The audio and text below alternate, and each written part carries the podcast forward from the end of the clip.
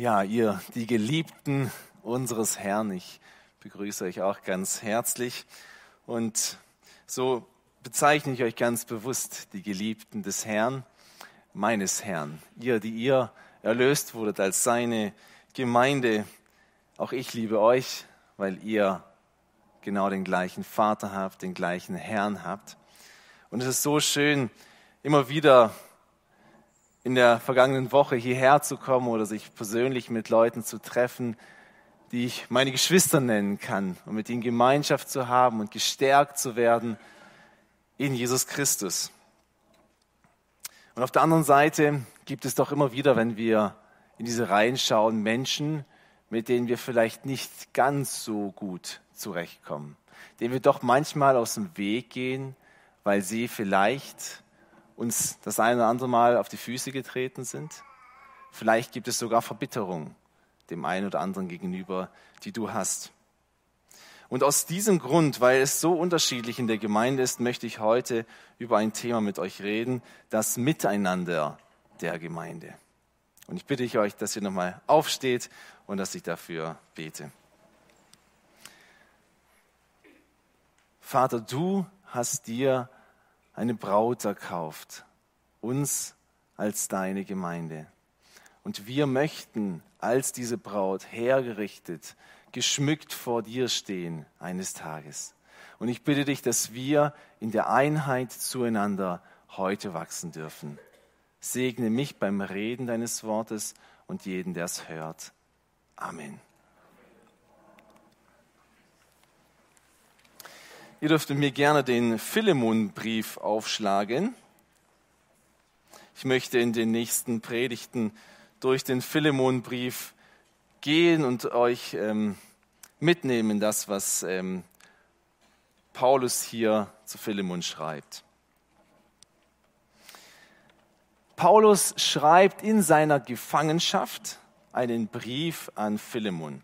Philemon war ein wohlhabender Mann, der durch die Botschaft von Paulus über das Evangelium Jesu Christi zum Glauben an den Herrn Jesus kommt. Paulus ist in seiner Gefangenschaft, aber wo genau, das wissen wir nicht. Es könnte in Ephesus, es könnte in Rom gewesen sein. Und dieser wohlhabende Empfänger des Briefes, der Philemon, hatte einen Sklaven, der Onesimus hieß. Dieser Onesimus der eigentlich der Nützliche heißt, wurde auf einmal zum Unnützen für Philemon, denn er betrog ihn, er machte ihm irgendetwas, äh, ließ sich irgendetwas zu Schulden kommen, nahm Reis aus und floh. Auf seiner Flucht begegnet er Paulus. Und auch Onesimus hört von diesem wunderbaren Evangelium von Jesus Christus durch Paulus und kommt zum Glauben. Er wird auf einmal für Paulus zu einem nützlichen, der ihm zur Seite steht in seiner Gefangenschaft. Und Paulus sagt, er hätte ihn am liebsten bei sich gehalten, weil er ihm so nützlich wurde. Aber er sagte, nein, Onesimus, du musst zurückgehen zu Philemon. Und du musst erstmal eure Beziehung klären, bevor du vielleicht wieder zu mir zurückkommen kannst.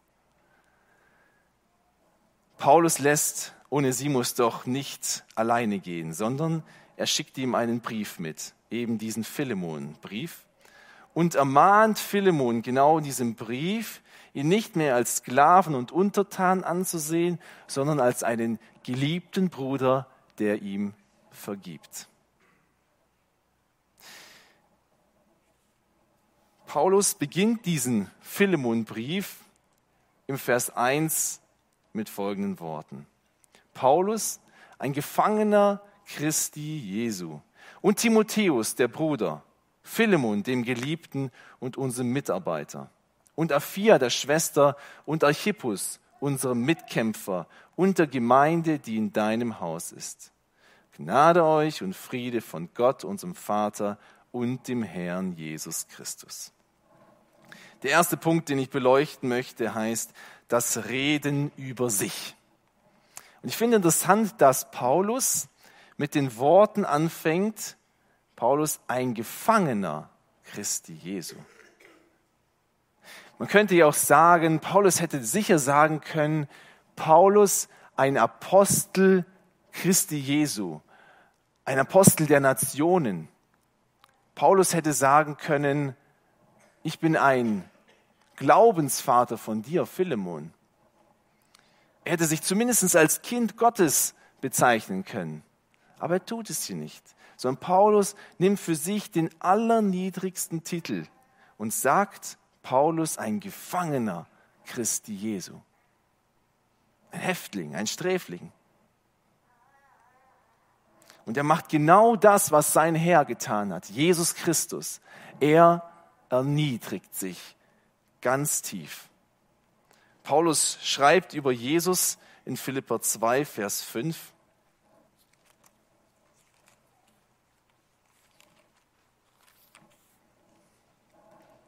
Habt diese Gesinnung in euch, die auch in Christus Jesus war, der in Gestalt Gottes war und es nicht für einen Raub hielt, Gott gleich zu sein. Aber er entäußerte sich, nahm Knechtsgestalt an, indem er den Menschen gleich geworden ist und der Gestalt nach wie ein Mensch befunden, erniedrigte er sich selbst und wurde gehorsam bis zum Tod, ja zum Tod am Kreuz. Gott selbst erniedrigt sich am Kreuz, lässt sich verspotten und verlachen und stirbt dort für unsere Schuld. Und genau so beginnt auch Paulus hier. Er macht sich ganz klein. Er nimmt für sich den kleinsten Titel an. Wie reden wir über uns? Wie redest du über dich? Natürlich sagst du nicht vornherein, dass du der Beste bist. Aber wenn wir unsere, unser Reden beobachten, dann merken wir doch, dass wir den ganzen Tag zu unseren Mitmenschen irgendwelche Geschichten erzählen. Was du erlebt hast, was du erfahren hast. Eigentlich besteht unser Reden ständig in Geschichten. Aber welche Rolle spielst denn du in diesen Geschichten? Vielleicht erzählst du eine Geschichte, wie du heute in den Stau kamst und total zu spät kamst. Aber du erzählst nicht, dass du dich tierisch aufgeregt hast über die anderen Autofahrer, die mal wieder unfähig waren, auf dem Straßenverkehr sich richtig zu verhalten. Ich denke, immer wieder kommen wir an den Punkt, dass wir in unseren Geschichten viel zu gut dargestellt werden. Und da muss ich auch von mir zu mir selbst reden. Ich denke, immer wieder sind wir die Helden in den Geschichten. Wir lassen die Dinge, die uns schlecht dastehen, möglichst zur Seite und die, die uns gut dastehen, auf die legen wir unsere Betonung und schmücken es vielleicht ein bisschen aus. Aber genau das ist falsch. Wir sollen danach schauen, dass Jesus der Held in unseren Geschichten ist. Dass Jesus, der in unserem Alltag präsent ist, derjenige ist, der uns immer wieder rettet, aus unserer Schuld herauszieht, der uns immer wieder rettet in Gefahren, die wir gekommen sind. Dass wir merken, dass die Menschen um uns herum merken, oh ja, Jesus, der spielt in seinem Leben die zentrale Rolle, nicht er selber. Ich gehe zurück zum Philemon-Brief. Paulus bezeichnet sich als Gefangener. Aber er bezeichnet sich nicht nur so, sondern er war tatsächlich ein Gefangener. Und ein Gefangener zu sein, war in der, in der damaligen Zeit eine große Schwierigkeit. Von einer Gefangenschaft lesen wir zum Beispiel, dass er 39 Peitschenhiebe bekam. Dann wurde er ins Gefängnis gesteckt, in einen Block gelegt und er wurde bewegungsunfähig gemacht. Und irgendwann erfüllt der Herr ihn so und mit seinem ähm, Mithäftling loben sie den Herrn und preisen ihn, dass die Türen des Gefängnisses aufgesprengt werden und dadurch schlussendlich auch der äh, Kerkermeister zum Glauben kommt. In anderen Situationen, in Rom zum Beispiel, merken wir, es ist erst eher ein Untersuchungshaft. Das heißt, ein Soldat war ständig an ihn gefesselt gewesen und er durfte sich in seiner Wohnung frei bewegen, frei, so frei es halt ging mit diesem Soldaten. Und er durfte Leute in Empfang nehmen, ja. Aber ich musste mich erinnern an ein Zeltlager, wo wir eine Tagestour lang, vier Stunden circa, an einen anderen gefesselt waren. Das war so das Sinnbild für die Sünde, die an uns hängt. Und es war wirklich herausfordernd, wenn der andere einfach einen Schritt langsamer ist, den mitzuziehen.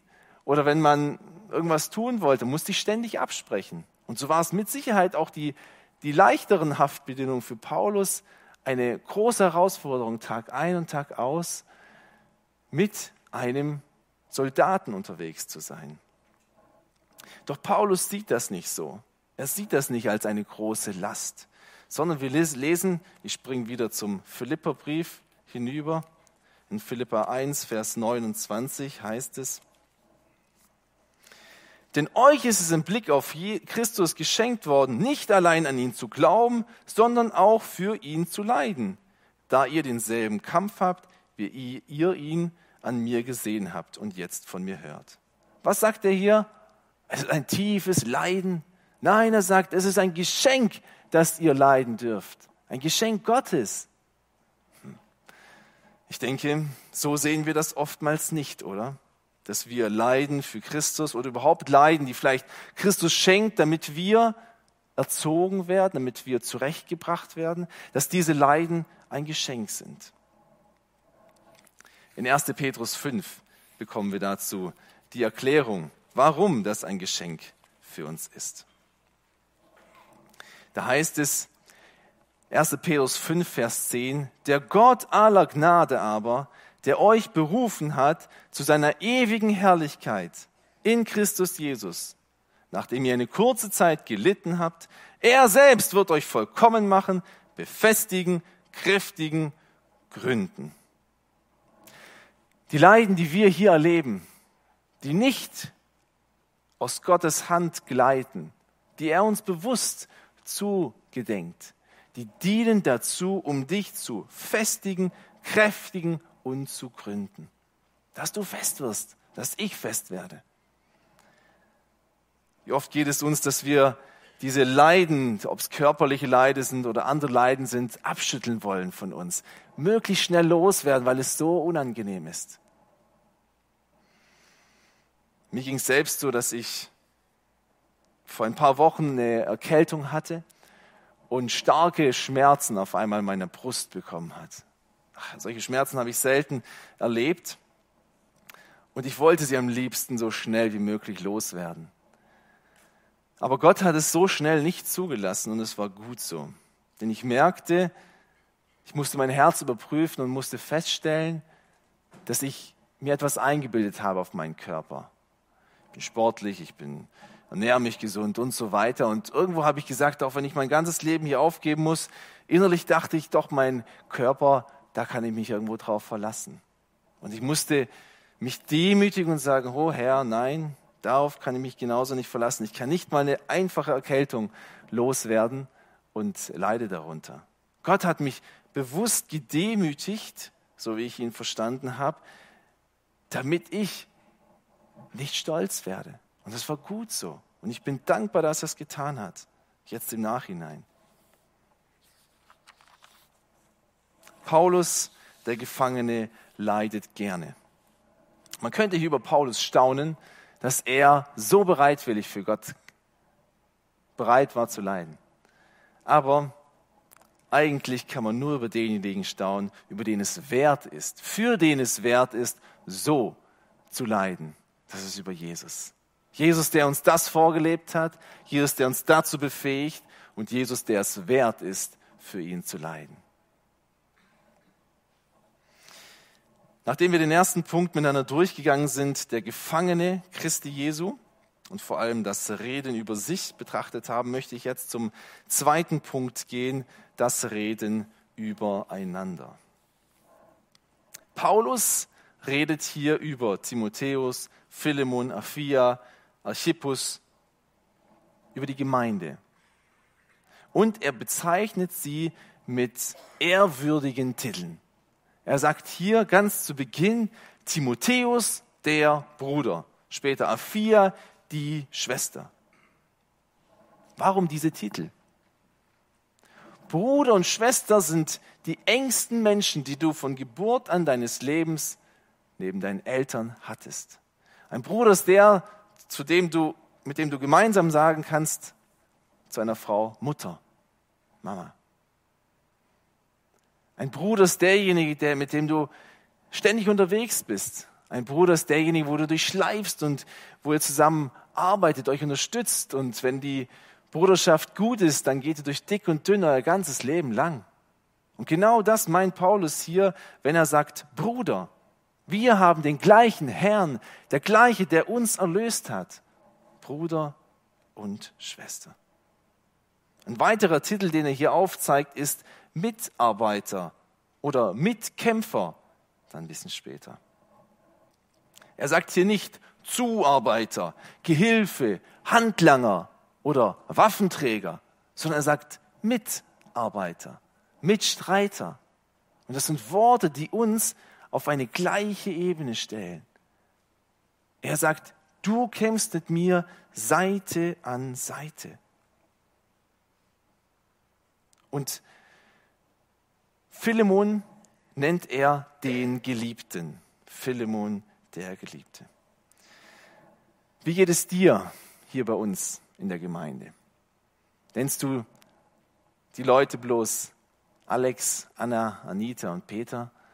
Oder gehst du hin und sagst, Bruder, Schwester, vielleicht zu einem, mit dem du lange auch zusammengearbeitet hast und man sich auch vielleicht manchmal gerieben hat und manche Dinge passiert sind und der andere dir vielleicht auch wehgetan hat, kannst du dort hingehen und sagen, mein Mitstreiter, wir haben jetzt so lange für den Herrn gedient, es war so schön zu sehen, was für ein Eifer du für den Herrn hast. Kannst du das sagen? Dass wir sagen, mein geliebter Bruder, uns umarmen. Diese herzliche Liebe, diese Wärme. Wir sind kein Verein, wo jeder hinkommt und geht, wann er kommen will. Nein, wir sind die Braut Jesu Christi. Und Paulus redet Gutes über den anderen, aber interessanterweise, wenn wir ein bisschen nach vorne springen zum Vers 5, er hört auch gute Dinge über die anderen. Und das Hören, denken wir, ist ja eigentlich passiv, da ist ja der andere, der redet. Aber so ist es nicht ganz. Ich lese im Vers 5, da ich von deiner Liebe und von dem Glauben höre, den du an den Herrn Jesus und allen Heiligen gegenüber hast. Es gibt gewisse Kreise, in denen man Gutes hört und gewisse Kreise, in denen man Schlechtes hört. Das lesen wir auch in Psalm 1. Im Psalm 1 heißt es, Glücklich der Mann, der nicht folgt dem Rat der Gottlosen, den Weg der Sünder nicht betritt und nicht im Kreis der Spötter sitzt. Es werden hier drei Gruppen genannt. Erstens der Weg der Sünder, zweitens der Rat der Gottlosen und drittens der Kreis der Spötter. Ich glaube, von zwei, von denen würden wir gleich sagen, nein, da würden wir lieber nicht dabei sein wollen. Der Rat der Gottlosen und der Weg der Sünder aber auf die gleiche Stufe stellt Gott hier den Kreis der Spötter. Sitzt du manchmal im Kreis der Spötter, wo immer wieder Dinge negativ über andere geredet wird? Vielleicht kennst du diesen Satz. Ich will ja niemanden schlecht machen, aber dass der jedes Mal zu spät kommt, das stört. Oder ich bin ja wirklich ein geduldiger Mensch, aber der mit seinem stolzen Gerede, der bringt mich mal echt aus der Fassung. Oftmals entschuldigen wir uns im Vorfeld für die gleiche Sache, die wir eigentlich gerade direkt im Anschluss machen. Das ist erschreckend, oder? Sitzt du im Rat der Gottlosen und stellst du deine Geschwister manchmal etwas weiter nach unten, damit deine Schwächen vielleicht nicht so sehr herauskommen, damit du innerlich vor dir oder vor anderen besser dastehst. Natürlich müssen wir nicht alles schönreden. Wenn wir den anderen Bruder sündigen sehen, dann gehen wir hin zu ihm. Und was sagt uns das, das Wort? In Langmut ermahnen, fragen, ist das tatsächlich so, wie ich es beobachtet habe, dass du hier in Sünde lebst? Wenn ja, dann lasst uns einander ermutigen, ermahnen, lasst uns einander unterstützen. Aber lasst uns nicht hergehen uns einfach verurteilen, ohne überhaupt mal nachgefragt zu haben und den anderen beiseite liegen zu lassen. Lasst uns ja aufeinander zugehen, wenn wir Sünde sehen, aber nicht auf die anderen zugehen und mit ihnen über die Sünden der anderen zu reden. Was sollen wir stattdessen machen? Wie tut es Paulus hier? Ein Lob hinter dem Rücken des anderen. Das ist biblisch. Wenn wir hergehen und sagen, Bruder XY, hast du gehört, wie der im Herrn wandelt und wie der fest geworden ist. Und bei dem merkt man richtig, der sprüht das Leben, die Liebe zu Christus heraus. Und wenn er das, der andere Bruder das vielleicht eines Tages hört, wie du über ihn redest, dann wird er sich freuen, dass du ihn so liebevoll über ihn redest. Passiert das bei uns, dass wir gute Dinge hinterm Rücken der anderen über andere reden? Ich will uns dazu wirklich eindrücklich ermutigen, uns den kleinsten Titel zu geben und den anderen, über die anderen positiv und gut zu reden. Erstens das Reden über sich, zweitens das Reden über die anderen und drittens möchte ich jetzt im Vers 2 auf die Einheit der Gemeinde eingehen. Wir gehen zurück zu dem Philemonbrief. Da heißt es im Vers 2, und Aphia, der Schwester, und Archippus, unsere Mitkämpfer, und der Gemeinde, die in deinem Haus ist. Aphia könnte die Frau von Philemon gewesen sein und Archippus der Sohn von ihm. Wäre denkbar, ist aber gar nicht ganz so entscheidend. Paulus grüßt weiter die Gemeinde im Haus des Philemon. Warum trifft sich die Gemeinde im Haus des Philemon? Entweder war sie sehr klein, es gab noch kein größeres Gebäude, oder Philemons Haus war sehr groß. Jedenfalls wissen wir, dass Philemon ein sehr gastfreundschaftlicher Mann war, der jede Woche wahrscheinlich, vielleicht auch mehrmals die Woche, die Gemeinde in seinem Haus beherbergt hatte. Wenn wir über das Miteinander in der Gemeinde reden, dann ist es wichtig, dass wir uns öffnen, dass wir unsere Türen der Häuser öffnen und dass wir unsere Türen der Herzen öffnen und dass wir einander reinlassen. Wenn du weißt, wie es beim anderen zu Hause aussieht, heißt es, der hat dir ein gewisses Vertrauen entgegengebracht. Er lässt dich hineinschauen, wie lebst du. Du öffnest deine, die Türen deines Hauses und du merkst die Warmherzigkeit. Du darfst an meinem Leben Anteil haben. Ich will uns heute auch ermutigen, uns ein Beispiel an Philemon zu nehmen und sagen, ja, auch wir möchten die anderen einladen. Ich muss sagen, ich habe es noch nicht geschafft, alle von euch bei mir zu Hause zu haben. Und es ist natürlich eine große Gemeinde. Aber ist es nicht so, dass wir vielleicht 20 Prozent der Gemeinde mal oft eingeladen haben, aber 80 Prozent der Gemeinde vielleicht noch nie eingeladen haben? Lasst uns die Türen generationsübergreifend öffnen und lasst uns Gastfreundschaft üben. Weiter heißt es hier im Text, der Gemeinde in deinem Haus. Die Gemeinde ist das Wort im Griechischen Ekklesia. Und dieses Wort bedeutet ausgerufen. Und damals in Athen war es so gewesen, dass die Bürger der Stadt zusammengerufen wurden, wenn es ein Problem gab, eine wichtige Entscheidung zu treffen gab, wurden sie zusammengerufen, um demokratisch abzustimmen, was jetzt zu tun ist. Und auch wir werden Gemeinde, Versammlung genannt. Wir sind nicht hier, um demokratische Entscheidungen für Böbing zu treffen, sondern wir sind hier, um das Wort Gottes zu hören, das Wort Gottes zu tun. Wir sind die Versammlung unseres Gottes.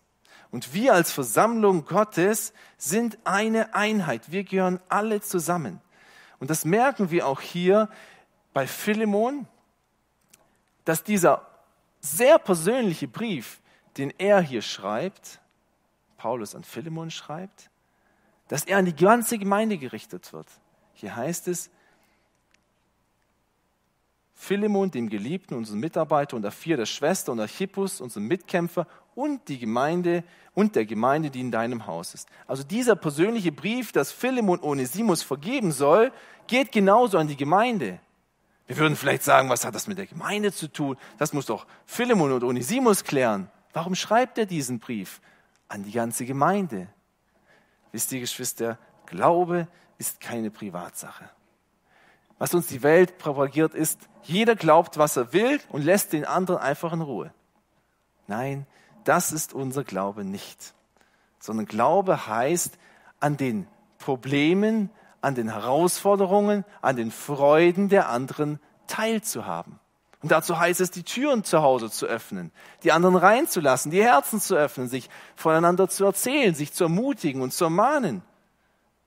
Und wenn der Philemon da vielleicht ein Problem mit Onesimus hat, ihm zu vergeben, dann muss er zu den anderen gehen und muss mit ihnen darüber, darüber ringen, dass er die Vergebung gerne geben kann.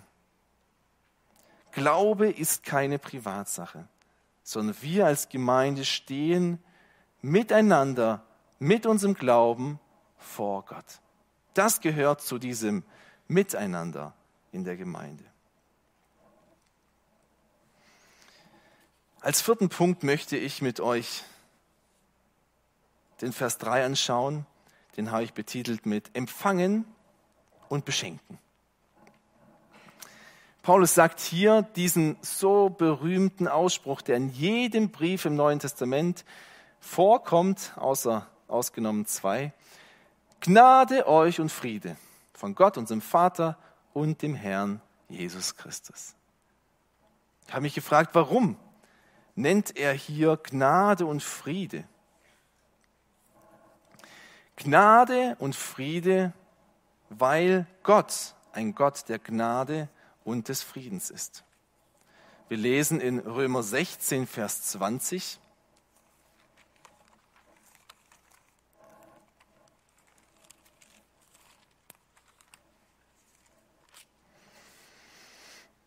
Der Gott des Friedens aber wird in kurzem den Satan unter euren Füßen zertreten.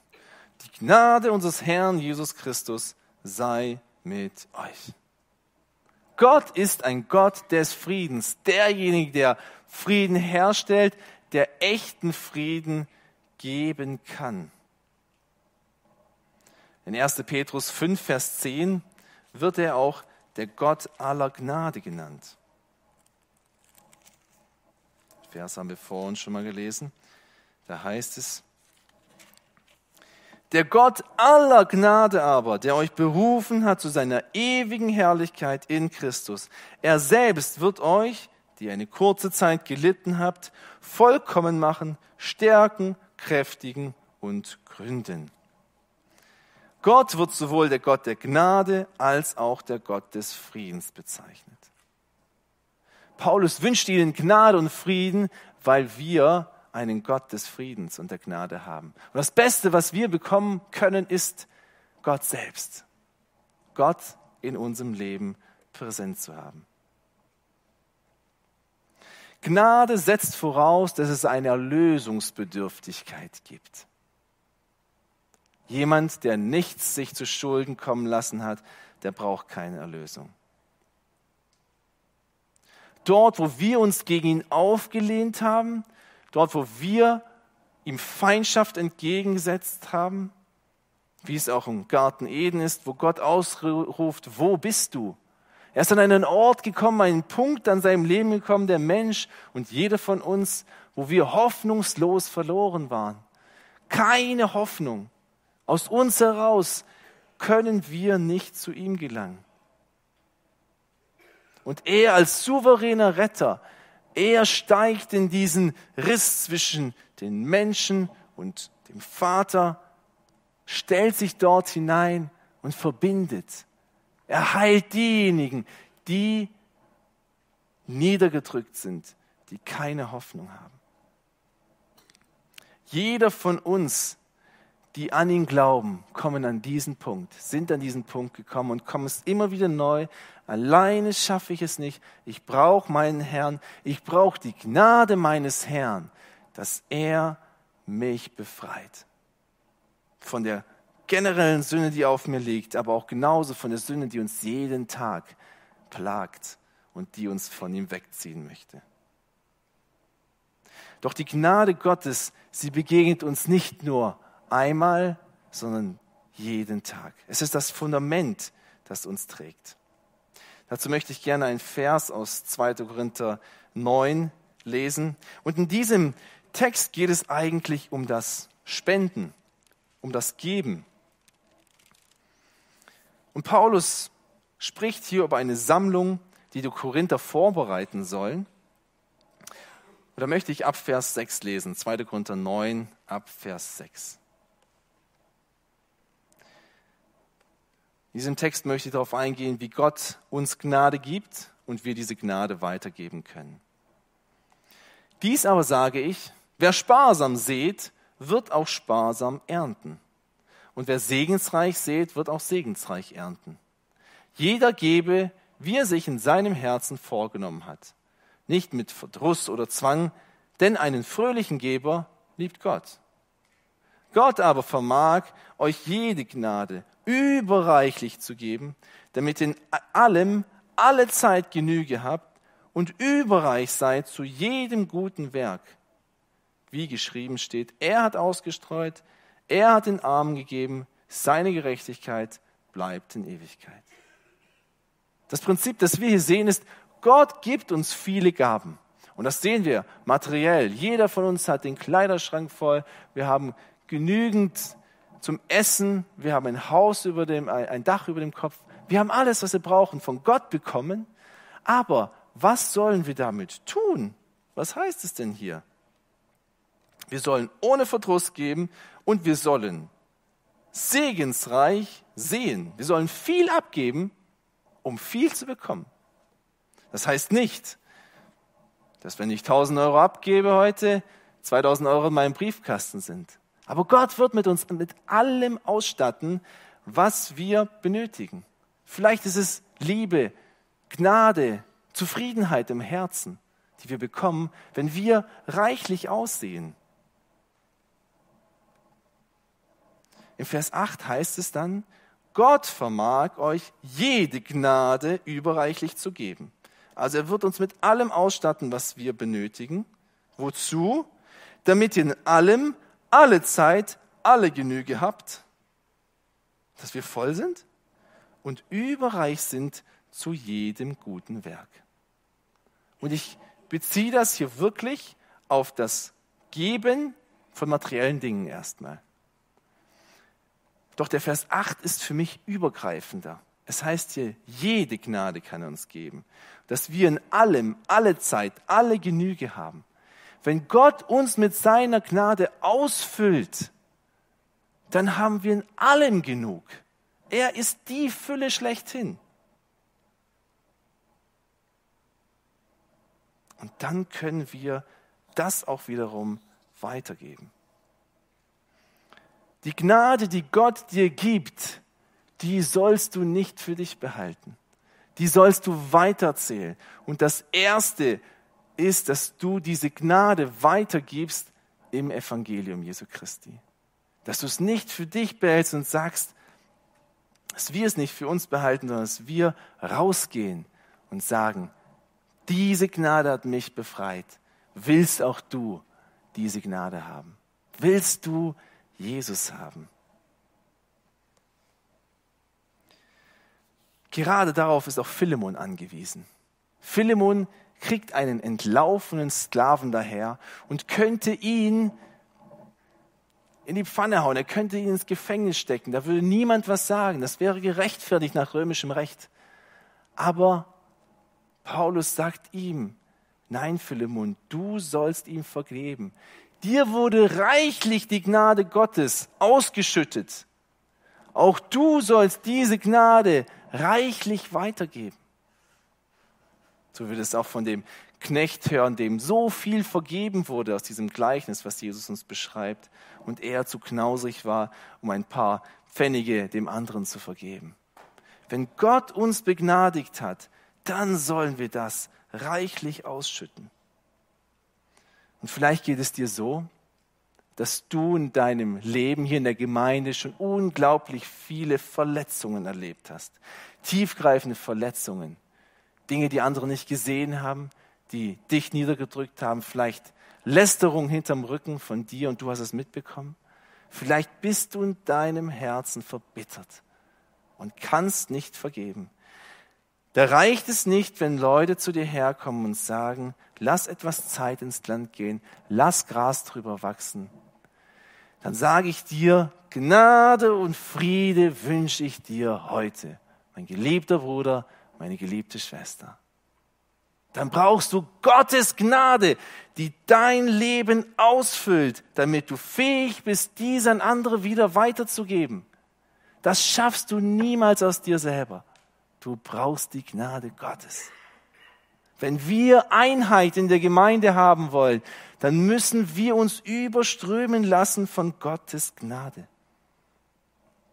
Ein Bild, das mir gekommen ist während der Vorbereitung, ich war mit meinem Bruder Tobi in den Bergen gewesen und wir, es war am Herbst, wir mussten noch schnell einen Fluss überqueren und zu unserem Schlafplatz zu gelangen.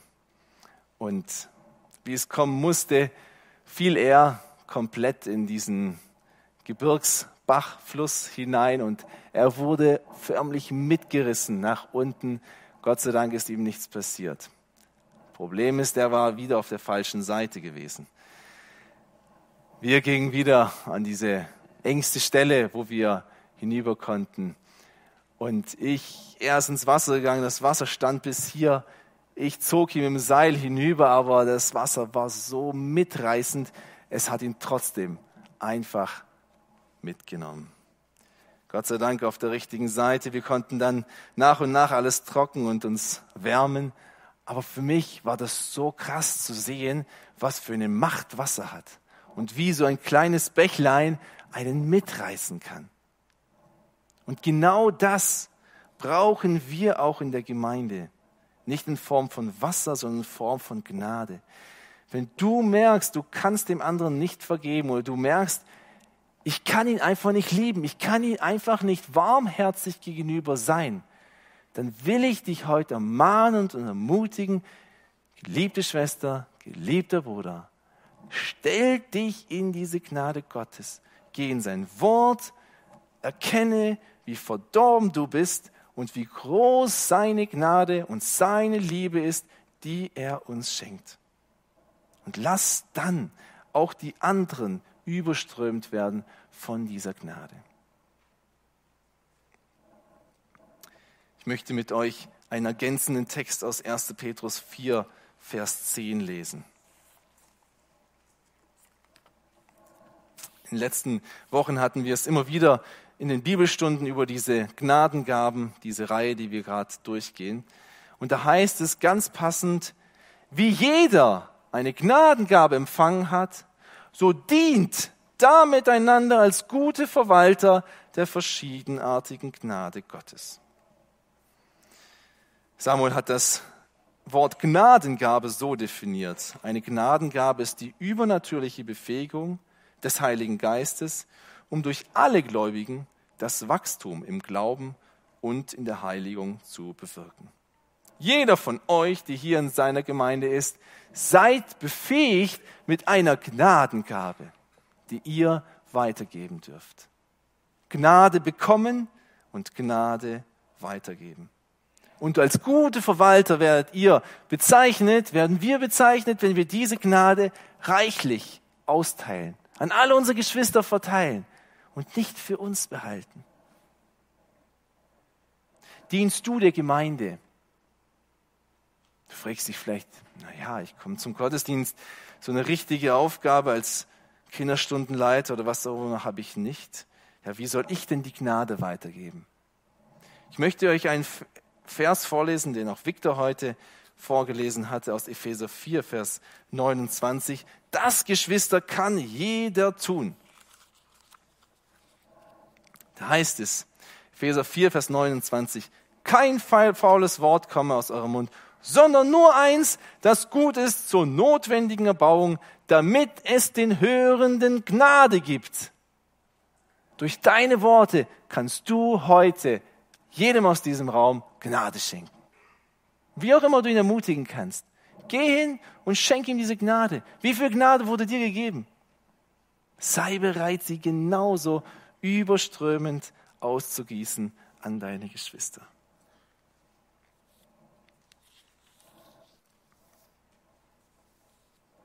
Abschließend im Philemon-Brief heißt es hier, Gnade euch und Friede von Gott, unserem Vater und dem Herrn Jesus Christus.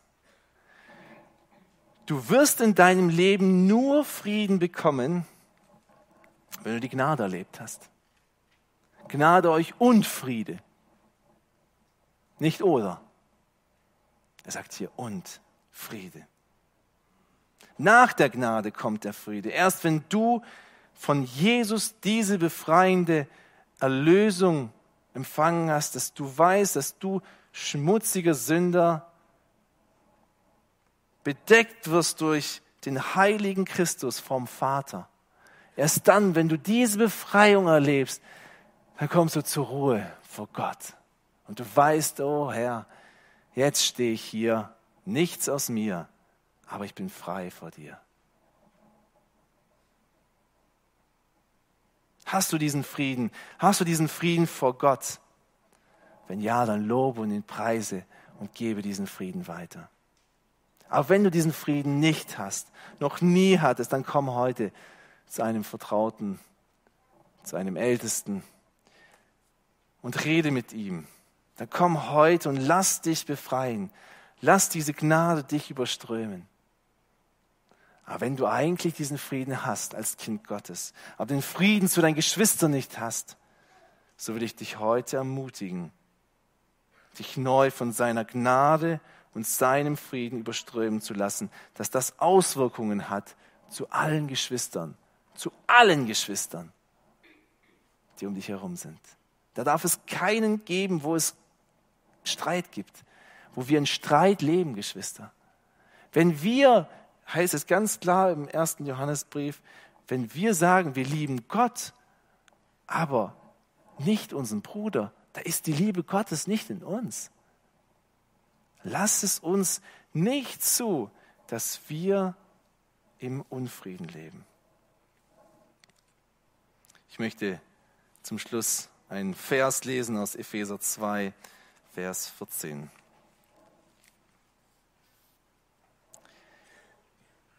Hier heißt es über Jesus, denn er ist unser Friede.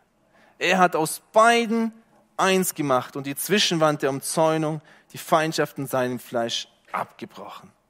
Er hat das Gesetz der Gebote und Satzungen beseitigt, um die zwei friedenstiftend in sich selbst zu einem neuen Menschen zu schaffen und die beiden in einem Leib mit Gott zu versöhnen durch das Kreuz, durch das er die Feindschaft getötet hat. Und das, was Gott hier mit Heiden und Israel getan hat, das will er mit jedem von uns hier aus der Gemeinde machen. Dass wir in Einheit zusammen leben. Ich fasse die Predigt nochmal zusammen. Es ging um das Miteinander der Gemeinde. Und dazu gehört erstens das Reden über sich. Wer ist der Held in deinen Geschichten? Du oder Jesus? Nimmst du Leiden, die auf dich zukommen, als ein Reden Gottes oder versuchst du sie ganz schnell abzuschütteln? Als zweites das Reden übereinander. Sitzt du im Kreis der Spötter oder redest du lobend über deine Geschwister hinter ihrem Rücken? Drittens die Einheit der Gemeinde will uns Mut machen. Lasst uns die Türen öffnen und gastfreundlich sein. Die Türen unserer Herzen, die Türen unserer Häuser und lasst uns einander einladen. Gemeinde, Glauben ist keine Privatsache, sondern wir als Leib wollen zusammenstehen, dass wir rein und makellos vor unserem Herrn stehen können, wenn er wiederkommt. Als vierten Punkt, wir haben so viel empfangen, lasst uns das frei weitergeben. Lasst euch überströmen von seiner Gnade und seinem Frieden und werdet voll davon, damit ihr fähig seid, genau das weiterzugeben. Ich will euch einladen, dass wir zusammen zu unserem Herrn treten und die Dinge, die wir hier uns auf dem Herzen liegen, zu Jesus bringen. Lasst uns aufstehen und beten. Herr Vater, du siehst unsere Schwachheit unser Versagen immer wieder neu. Und dass du uns da aufgreifst, dass du uns dort gnädig begegnest, das ermutigt und tröstet uns. Und ich bitte dich, dass wirklich jeder hier mutig, voller Tatendrang rausgehen kann, deine Gnade weiterzugeben, reichlich auszuteilen. Und dass wir dich in unseren Gedanken und unseren Worten groß machen. Amen.